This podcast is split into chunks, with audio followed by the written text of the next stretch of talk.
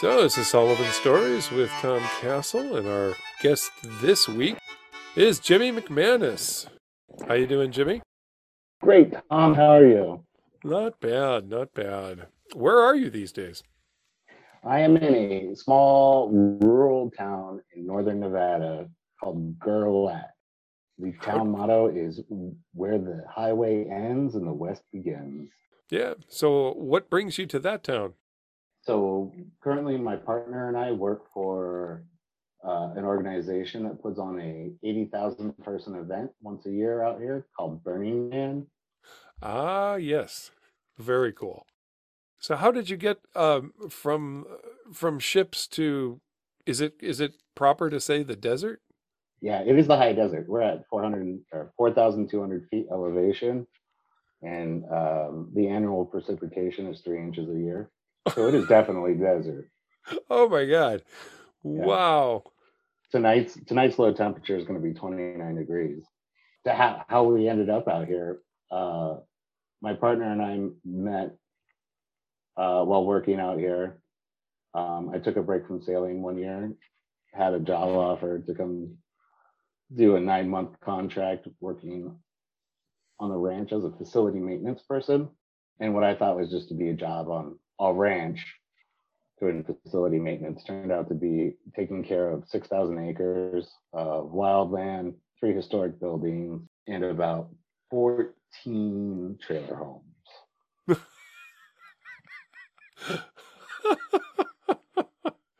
I say Oh, 14 because I'm living in number 14 right now.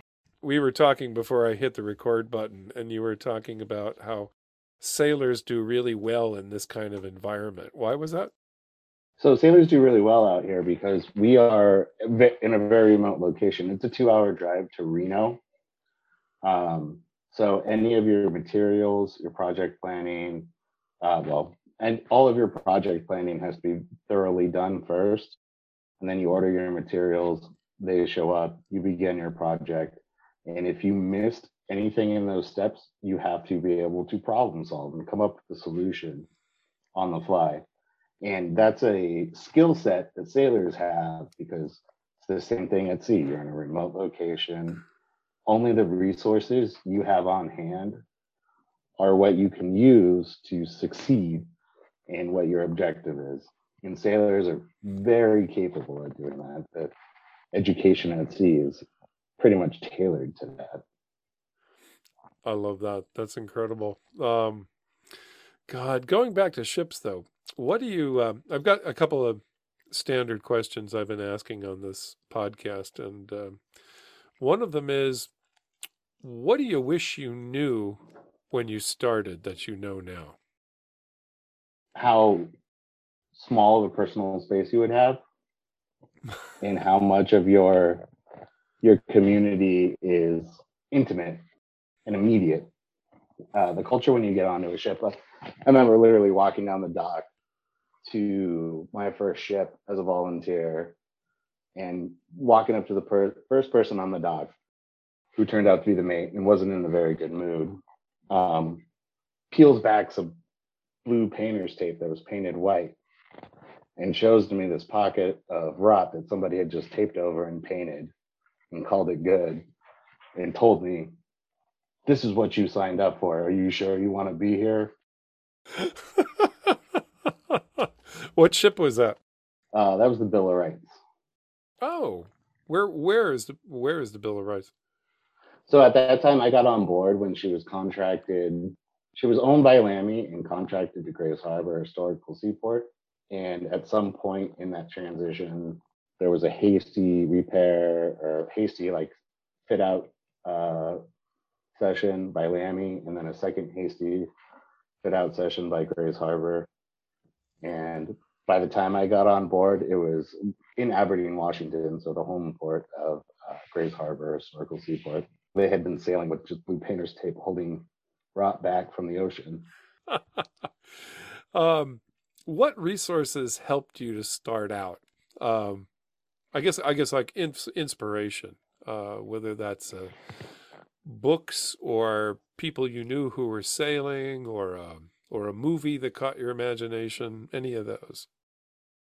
So I grew up sailing in San Diego, my my home, and uh, my father was a big inspiration. We went through um, some weird points, um, but I remember my dad like one day getting a call. I was in middle school, getting a call from the office that I needed to come. My dad was there to pick me up, and uh, you know, you think like a family medical emergency. Where are we going? And whatnot. And I show up to the office, get excused from school, and I walk outside.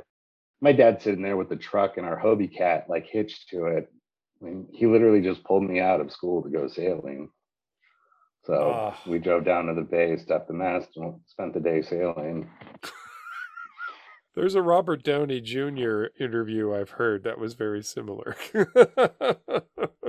kind of go back to like the what you I think what you were asking is like what attribute really helped me in getting into the maritime industry, and that was um, being inquisitive, taking time to like ask questions for my benefit and understanding, and not being ashamed or feeling guilty for monopolizing somebody's time just so I could learn. Who were uh, some of your mentors? My dog Sunshine is a big one. She's always forgiving and lovely, has the prettiest camel eyes. In the maritime world, some of my great uh, inspirations that I got to sail with would be like Craig Chipman. I remember I was rolling charges in the aft cabin of Lynx, and I would sit there and tamp down the charges, the foil of the charges on this pad. And Craig would hear the tamp, tamp, tamp, and be like, "Oh, you should add add some flour to that charge." Okay, so I'd go to the galley, grab some flour, and add it to it, tamp it down, make this charge, start again, tamp it down. He'd be like, "You should make that a large one." I'm like, "All right," so I'd pour a little extra gunpowder to it, black powder to it, make that charge. And I think about after the fourth or fifth charge, I looked over Craig in his cabin and realized he was just asleep and giving me this advice subconsciously through his dreams, just me doing this process in the vicinity of him. yeah, I did a, an interview with Nate and Colette, and um, Craig's name came up with that. And then he was my relief captain when I was the uh, unlicensed mate on Charlotte Ann back in the 80s. I, yeah, definitely a mentor. I mean, even though I only sailed with him for like a probably a total of a few weeks, um, I learned so much from him. It was it was just crazy, really good. Yeah, another one I have too is uh, Michael Jake Jacobson, who was one of the shipwrights in the construction of the Lady Washington and one of the captains to be on her or you know continue with her until two years ago when he passed away. He's one who taught me celestial navigation, and everybody wanted to learn celestial navigation from Jake. As I was going through the process of learning it on our trip, I sailed with Jake for a year straight exclusively. We were on two different boats for a year, and the culmination of that was going through the Panama Canal, taking Lynx through the Panama Canal to the East Coast. And I was learning celestial navigation on that trip. And I'd spend, you know, hours studying it. When I had a question, I'd go, Jake would pop up, I'd ask him about it. And Jake's mindset is he would listen to your question and then start at the beginning of a rudimentary lesson of celestial navigation all the way to the completion of it. And 20 minutes later, like somewhere in that 20 minutes was your answer. You just had to been like paying attention to figure it out where it was at or whatnot. But after the end of the discussion, he always finished with, well, let's just grab the sextants and do a couple of sights and figure this out. Fantastic. And I mean, that was Jake. Like he was, he had the nickname the Wolf, you know, like uh, the character from Pulp Fiction. He's the guy you called to bring in to get the job done. Yeah, Jimmy. And are there any um, books or movies or you know films that inspired you also? Yeah. So um, I didn't read a lot of nautical stuff growing up, um, apart from like what I was doing sailing with my father. Um, but once I got into the maritime industry or tall ship industry specifically, like I really got into mar- maritime history and tall ship history. So one of the big influencers I had was Sworn for Mackinac by Jim Spurr. Um, he has since gone on to write it as a trilogy, and it's all about the uh, of Friends Good Will and the story of how that ship came into uh, Perry's Navy. But another great story book that I, I suggest everyone read is The Sea Devil by Thomas Lowell. And it's the story of Count von Luckner, um, who was a German sea captain during World War One on a tall ship that would act in distress and then captured Allied merchant ships.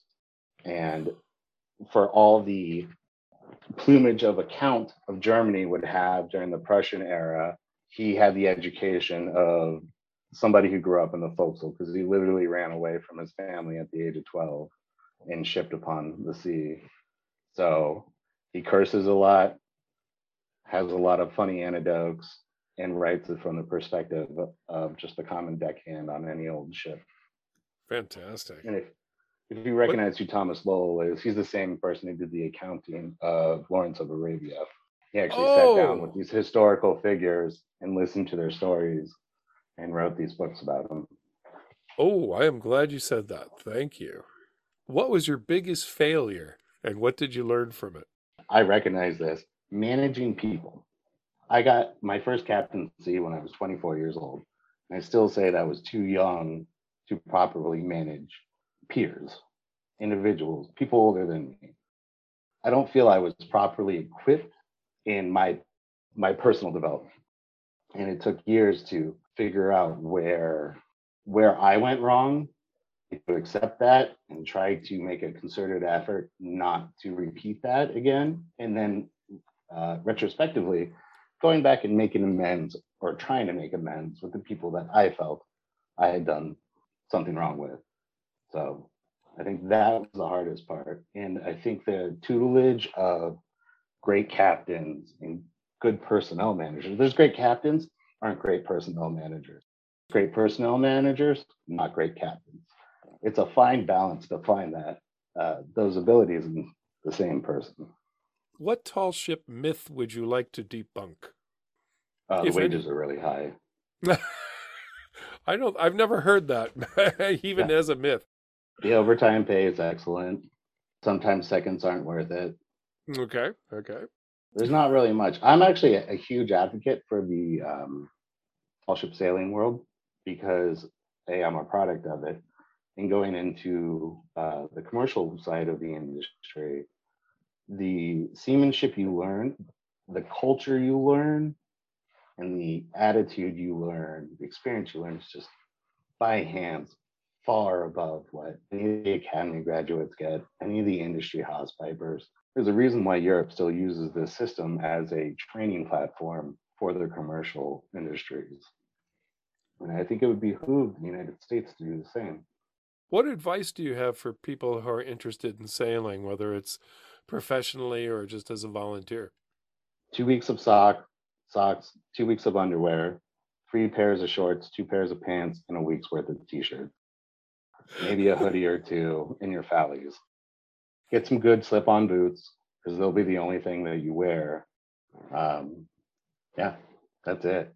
Like, no matter how much preparation you do before getting onto a ship, the environment and is so dynamic, you will always get a curveball thrown at you.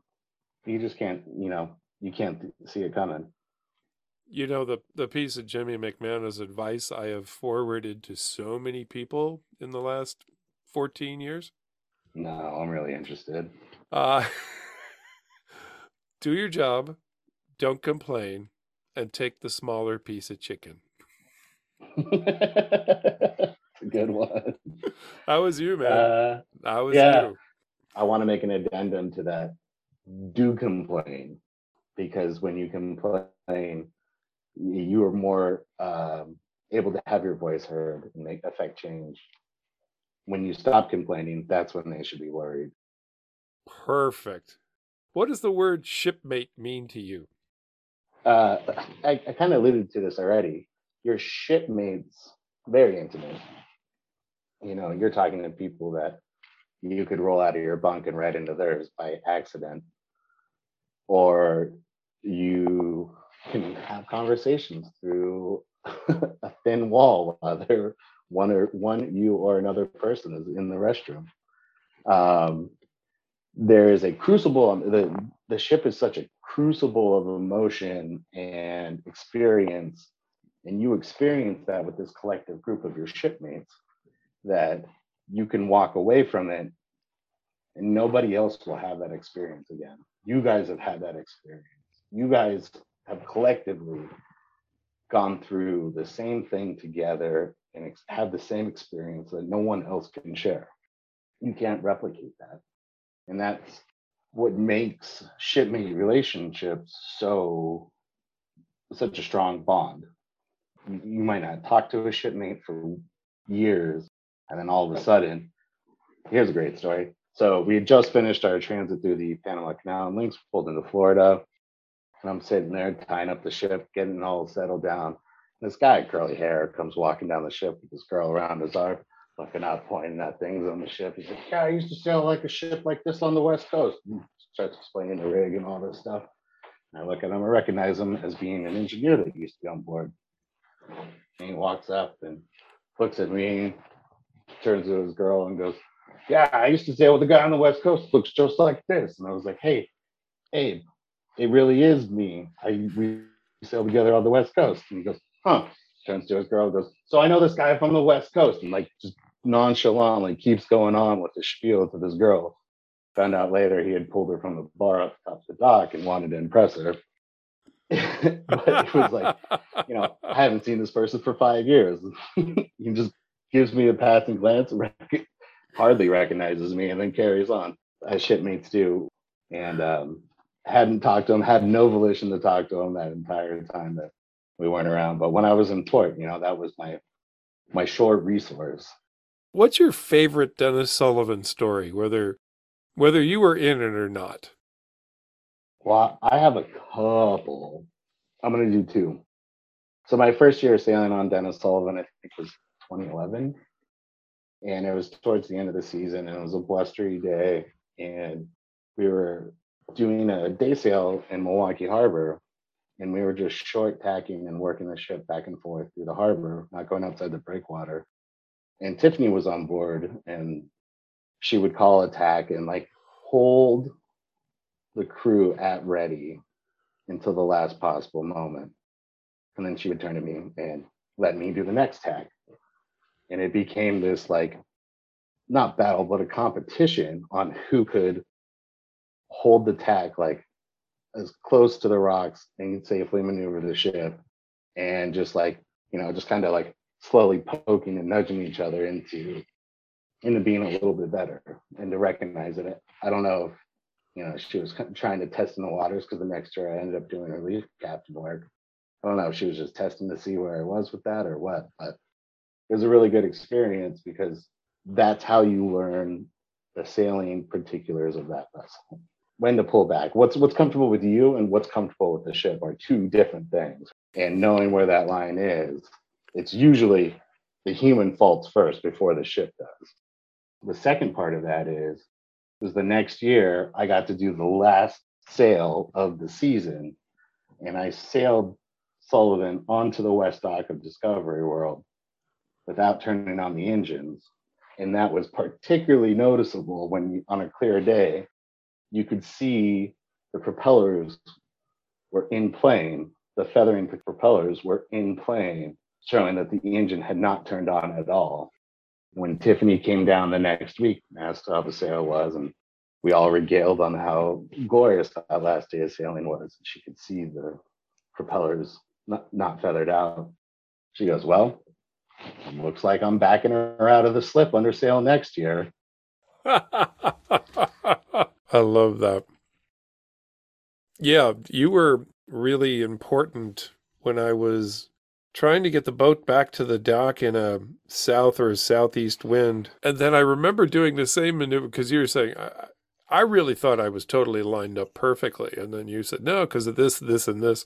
And then that's when Tiffany, shortly after, taught me the Sullivan shuffle, how to kind of kind of drift in a little bit, you know, a beam to the wind and then do that last maneuver as you're entering the channel. And uh, I just remember her calling it the Sullivan Shuffle, and it was perfect. It was it was really nice. Yeah, when I went to um, that was a really important kind of aspect of learning how to handle boats. Because when I went to Chieftain afterwards, Chieftain not having a keel, blown sideways everywhere. You always point higher than you think you need to because where you, you look over the cat head, the leeward cat head, and that's where you're actually going. Whether under sail or motor, that's where you're at. Yeah, definitely. Yeah, maneuvering in and out of that harbor was just um, always an adventure for sure. I mean, that's that- the only time the captain really does any work. So why not? Oh, I, I, yes, I know, definitely. Yeah, Tom, what was the saying? Uh, South Haven's channel is the most treacherous channel in all of Lake Michigan because you don't know which side of the channel to watch as you go out. or Captain Jerry would. say- I would. I asked Captain Jerry. I said, "So when when do you usually, you know, call it? When do you, when do you usually cancel a sail if you do?" And he said, "Well, basically, if the North Jetty disappears underwater, or if the or if it's splashing higher than the lighthouse on the South Jetty." And I actually thought he was kidding to begin with. Those, No. actually. I do believe that the flamingo women are still there, I but have I'm that not. picture framed somewhere in my art collection. But that's for another story. So, Jimmy, thank you for being on Sullivan Stories. And if you are a past or current professional crew member and would like to be on the podcast, or just have a story you'd like to share, please write to me at tom at tomkastle.com. That's T O M at T O M K A S T L E dot com. Jimmy, thanks a lot for being here, man. Absolutely, Tom. I would talk to you 10 times a week if I could.